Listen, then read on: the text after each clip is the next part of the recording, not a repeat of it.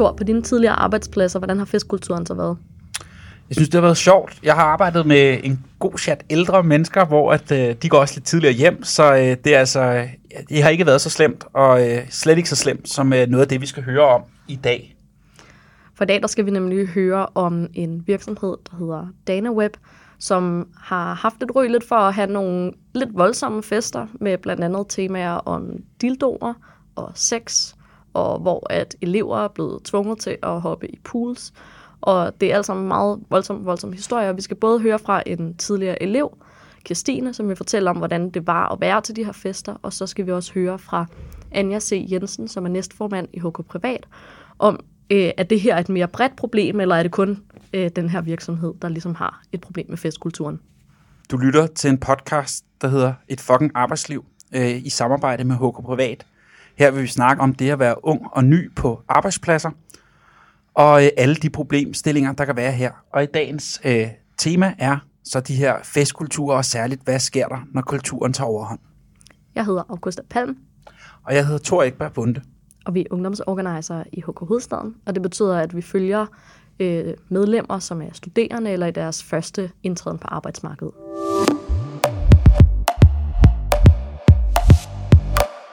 Hej Christine. Hej. Øh, du er jo tidligere mediegrafikerelev på virksomheden DanaWeb, øh, og du optræder jo i den her artikel i det nyeste nummer af HK Privats øh, blad. Velkommen til. Tak. Og du er her i dag for at fortælle om, hvordan det var at være elev til de her fester, som foregik i den her virksomhed. Og vil du ikke starte med at fortælle lidt om, hvad var det overhovedet, der skete til de her fester? Øhm, jo, det vil jeg gerne. Øhm, den allerførste fest, jeg oplever, det er en julefrokost, øh, som bliver holdt ude i en kæmpe hal ude i Valby. Øh, og jeg er næsten lige startet i virksomheden. Det vil sige, jeg har været der i to måneder cirka. Og vi kommer ud til den her hal, som er rigtig fin, og der hænger et stort gardin, og vi får champagne, og vi står og hyggesnakker, og folk er pænt klædt på, og efter vi ligesom har fået de her små pindemader og fået vores champagne, og det ser rigtig fint og festligt ud, så øh, kører det her gardin til side, og så er der dildoer og øh, piksurer og øh, diverse Lolita-dukker øh, og alt muligt, som man ikke lige havde regnet med at skulle se til en firmafest. Øhm, og det bliver simpelthen sådan revealet øh, bag et stort ja, gardin. det gør det, ja, mens vi alle sammen står der med vores champagne og er i gallertøj. Øhm, og det har jeg jo så ikke oplevet før. Øhm, til, I hvert fald ikke til en firmafest.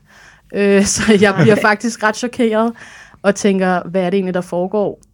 Øhm, og folk de huger og klapper og synes, det er det fedeste i verden. Øhm, og der står jeg lidt chokeret der og kigger med på sidelinjen og tænker, hvad, hvad er det her?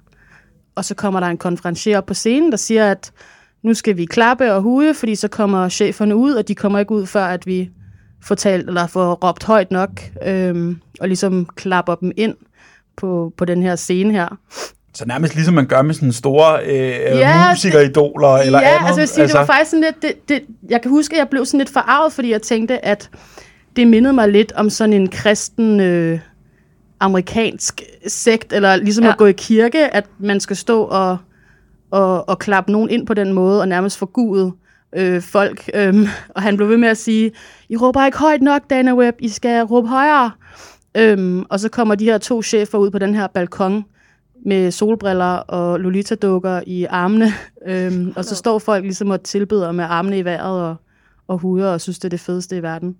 Og hvor lang tid har du været der der? Jeg havde været der i to måneder. Okay, så det var noget af en ilddåb på den ikke så fede måde. Ja.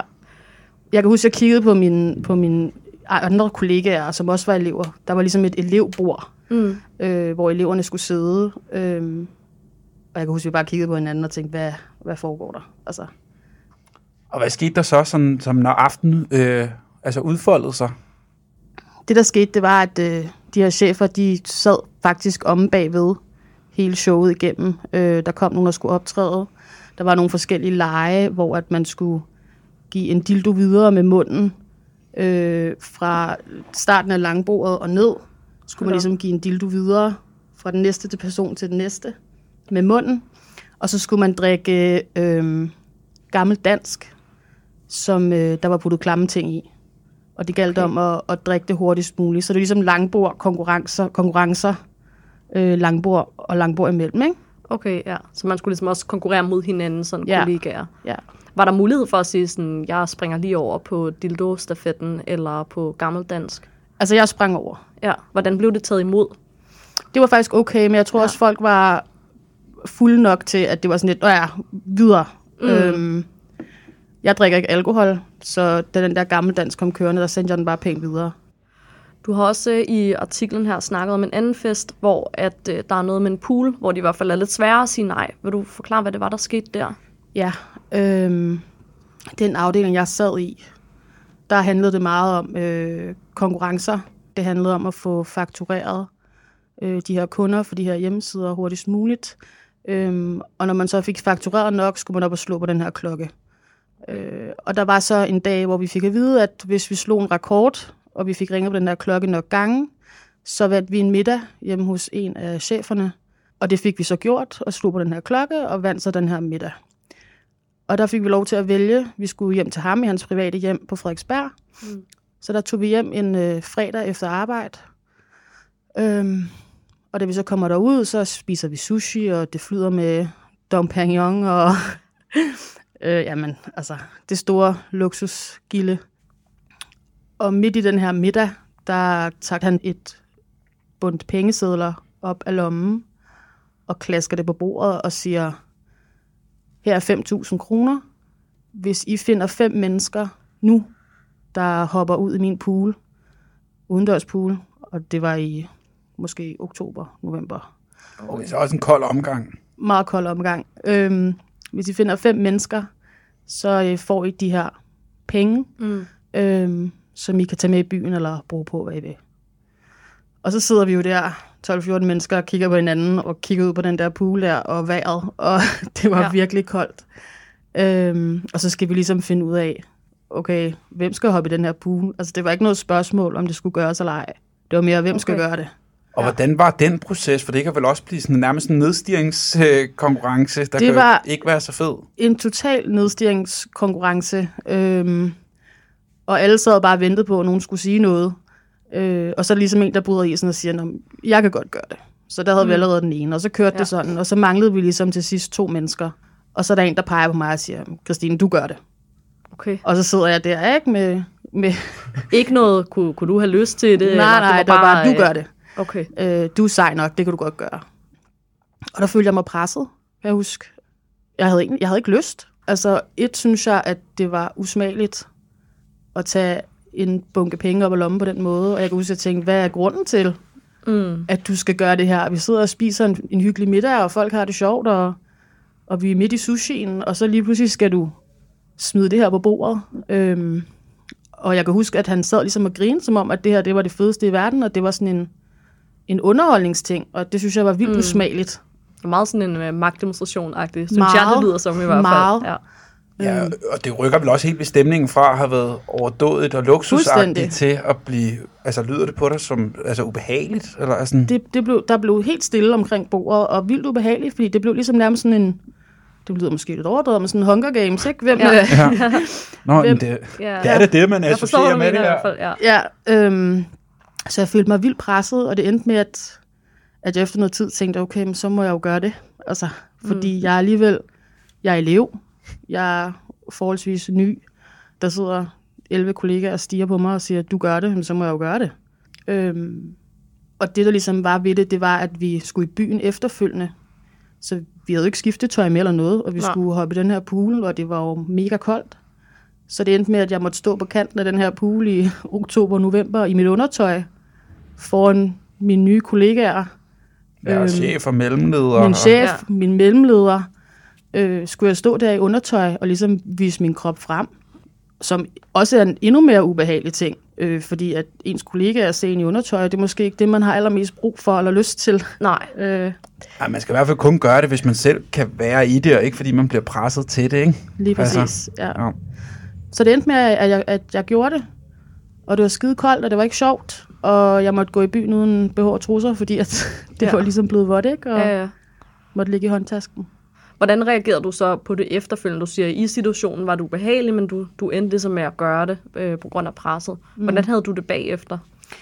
Jeg kan huske, at de, da vi så efterfølgende, da jeg havde gjort det, så blev jeg jo ligesom praised, fordi at det var fedt, jeg havde gjort det, og nu havde vi ligesom fået de her penge til den her bytur, eller hvad vi havde lyst til at bruge dem til. Så der var man jo ligesom dagens mand, ikke? Mm.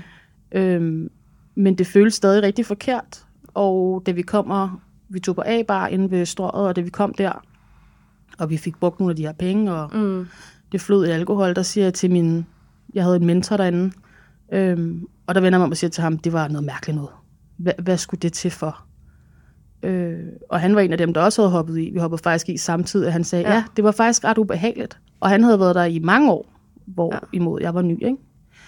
Øhm, men jeg vil mere sige, så, så er man jo i byen, og så, så kører aftenen jo ligesom, men mm. da jeg kom hjem, og min kæreste sagde, hvordan gik det? Der var jeg helt sådan, hvor det mærkeligste skete. Altså. Og jeg synes, det var så... Jeg havde sådan en rigtig ad følelse, ikke? Fordi, hvad skulle det til for? Var det sådan en magt? En, Ja. en magtting, at nu skulle han lige vise, at... Ja, det er jo lidt sådan noget dans for mig. Øh, jeg Ja. kan betale jer, eller Ja, altså sådan en præcis. demonstration på en eller anden måde, som der aldrig er fed, for så føler man der så udnyttet, Ja. kunne jeg da forestille Og mig. måske slet ikke, når det er ens chef, tænker jeg. Ja. Nej.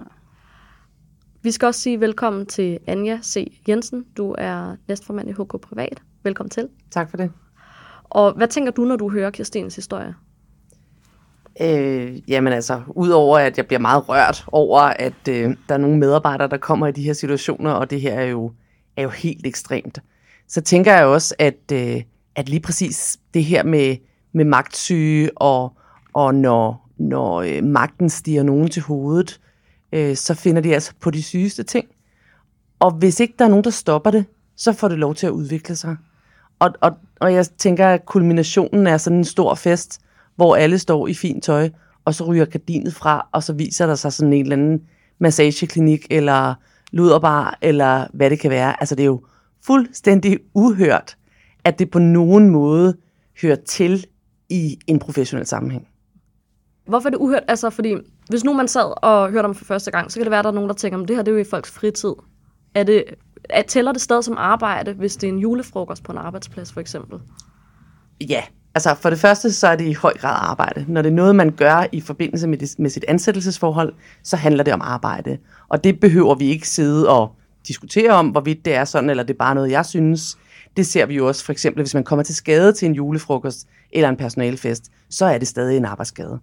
Øh, hvis man går i byen bagefter på egen foranledning, er det noget andet. Øh, men der er ingen tvivl om, det er arbejde.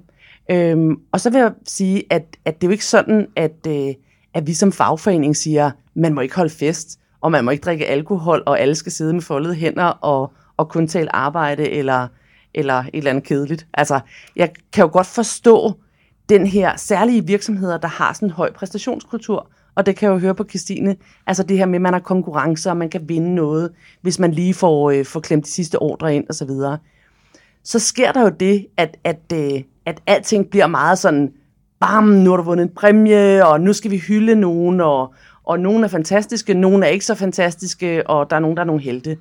Øhm, og, så, og, og, og det forstår jeg godt. Jeg forstår godt øh, også, så får man en bonus, altså, og så holder vi en ekstra fed fest, eller et eller andet. Altså, så bliver man jo stolt, ranker ryggen lidt mere, ej, tænk engang, at jeg er ansat sådan et sted, hvor de vil holde sådan en fest for mig. Og så kommer man til at gå med til mere og mere. Øh, og der udvikler sig, øh, jeg plejer at sige det sådan en fartblindhed, at man, jo mere man går med til, jo mere bliver lige pludselig acceptabelt. Og vi hører den her mentor, ovenikøbet i købet en mentor, øh, det er så et helt kapitel for sig selv, der også synes, det er grænseoverskridende, selvom vedkommende har været der i mange år. Øh, så, så jeg synes, det er uhyggeligt, og jeg synes, det er meget skræmmende. Det er desværre ikke det eneste eksempel, vi hører på de her præstationsvirksomheder, hvor tingene går over gevind. Men jeg vil sige, at det her er jo et sindssygt grant eksempel. Og, øhm, og tak, Christine, fordi du vil fortælle din historie, fordi jeg synes bare, det er så vigtigt, at vi får skrevet højt og tydeligt, at det her er slet ikke i orden.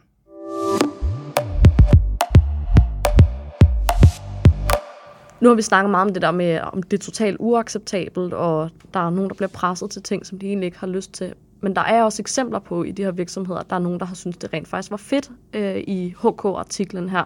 Der er en tidligere medarbejder, der hedder Jackie, som har udtalt, at porno var altid en del af festerne, om det var julefrokost eller sommerfest. Det var fede fester, hvor der ikke blev sparet på noget. Jeg elsker at være med på beatet. Det er den person, jeg er.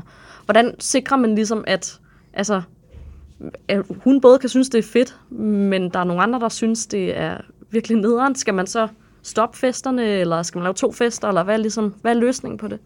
Altså, øh, jeg kan ikke lade være med at sådan drage en parallel lidt til øh, sådan nogle almindelige krænkelsesager. Altså, det her er jo ikke sådan øh, tydeligt MeToo, men det her handler jo om, at vi bringer sex ind på vores arbejdsplads, synes alle, det er morsomt. Altså, jeg plejer at sige til mine børn, det er kun sjovt, hvis begge to griner.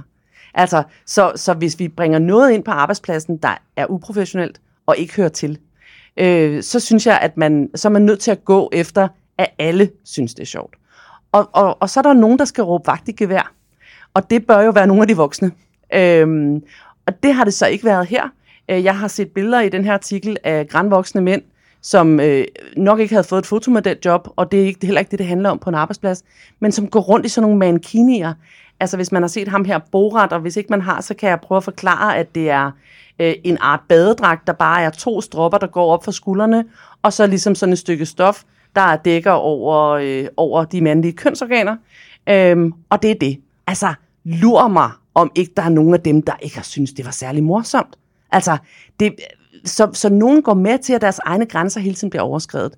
Jeg tror simpelthen ikke på, at alle de mænd, der er blevet bedt om at tage den her på, synes det var sjovt. Men de er gået med til det, fordi de andre har grinet. Og må ikke, altså det kender vi da alle sammen. Nogen gør noget, man egentlig ikke synes er sjovt, men man kigger sig omkring, og alle griner eller går med til det, om så gør jeg også det. Jeg vil jo gerne bevare mit job. Og det er jo det, altså igen det her med det professionelle.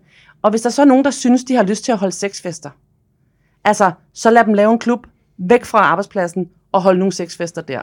Det hører ikke til på en arbejdsplads. Vi taler om, hvis jeg undskyld, jeg gør, tager, bruger bare lige 10 sekunder mere, vi taler om, øh, når man betyder det her MeToo, eller det her, at vi så ikke må flytte mere, eller have det sjovt mere, eller ja, undskyld mig, knalde med en anden mere. Jo, det må I gerne. Men hold det væk fra arbejdspladsen. Altså, og man må gerne flytte, hvis det er frivilligt. Men det her er jo ikke en fløt. Det her er jo nogen, der bliver pålagt et eller andet syret pornotrip, som ingen har spurgt dem, om de har lyst til at være med til. Og jeg har også lyst til at lidt at spørge dig, Christine, om kunne du så også mærke det der med, nu når du har været, havde været der lidt længere tid, at det der med, at der var nogle ting, der også blev skubbet af ja. dine grænser? 100 procent. Øh, jeg har fået skubbet rigtig mange grænser i den tid, jeg har været derude. Øh, og der står også om i artiklen med høns, der skal hugge hovedet af, og der var ligesom også veganer i den her virksomhed. Ikke? Der er jo alle mulige forskellige mennesker. Øhm, og nogle andre fester, hvor vi har skulle spise levende kakelakker og sådan noget. Det, det er da mega ubehageligt.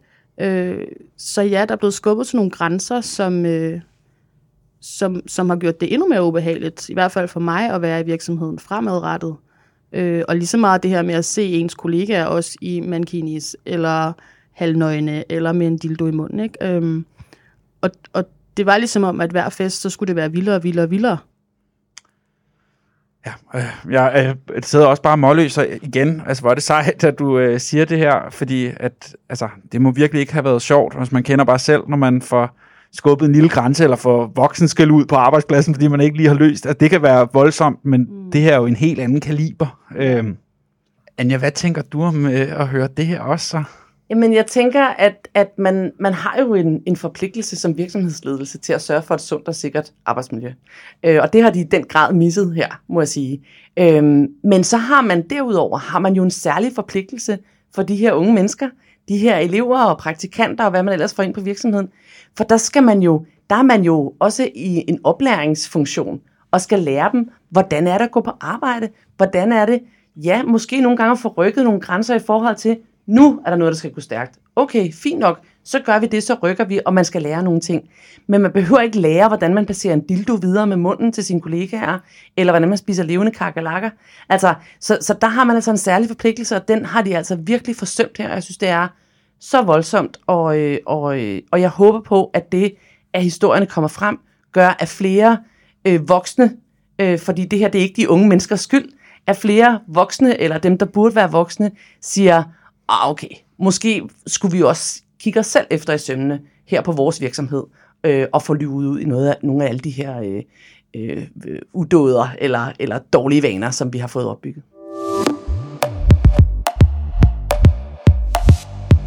Vi har også et citat med fra Dana Webs tidligere direktør og medstifter Kenneth Stampe, og han siger, at vores overordnede motto har været fest med respekt, Gennem alle årene har jeg været ansvarlig for afviklingen af den årlige Dana Sommerkop samt julefrokost, og netop disse arrangementer har været med til at skabe et unikt sammenhold og tæt kollegerskab på tværs af afdelingerne.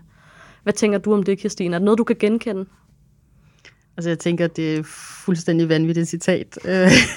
Det må jeg undskylde, men øhm, fest med respekt. Altså, for mig at se, har der ikke været noget respekt indover på nogen måder. Øhm, selvfølgelig har der altid, der har været nogle regler, øh, og sådan har det skulle være. Altså, der har ikke været nogen hårde stoffer, for eksempel. Der har ikke været noget øh, euforiserende ting, øh, og det har kun handlet om alkohol. Og det kan godt være, at det giver et nært samvær for nogle mennesker, men det er ikke for alle. Så respekt vil jeg nok sige var et forkert ord, og det er også derfor, jeg griner lidt. Mm. jeg synes, det er lidt... Øh, det er et meget stort ord at prøve at omfavne alle inden for det øh, enkelte ord som respekt, ikke? fordi det er ikke alle, der har synes, det her det har været sjovt, og det har han glemt at tage med i sine overvejelser, tror jeg. Ja, det kommer jo også til at virke en lille smule komisk, når du lige har fortalt om øh, altså, de meget voldsomme historier. Ja. Og jeg tror også, jeg vil lægge den over til dig, Anja. Hvad tænker du, når du hører øh, sådan et citat her? Jamen, jeg synes, det er, er glimrende, at man som virksomhedsleder tænker over, hvordan man kan binde medarbejderne tættere sammen, hvordan man kan holde nogle gode fester og hylde de medarbejdere, der har knoklet en vis lægemstil ud af bukserne for en igennem et år. Øh, så, så hurra for det, og hurra for fest med respekt. Men det har han jo ikke levet op til. Altså, der er ikke noget respekt i de her ting, vi får beskrevet her. Øh, jeg skal på ingen måde være moralens vogter.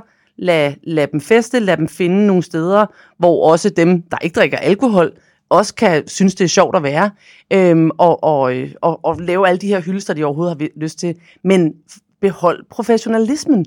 Og det er jo det, der er gået galt, det er, at man har taget alle mulige syrede ting med ind på arbejdspladsen, som på ingen måde hører til. Så ja, hvis der var fest med respekt, så, øh, så får det 10 point for mig.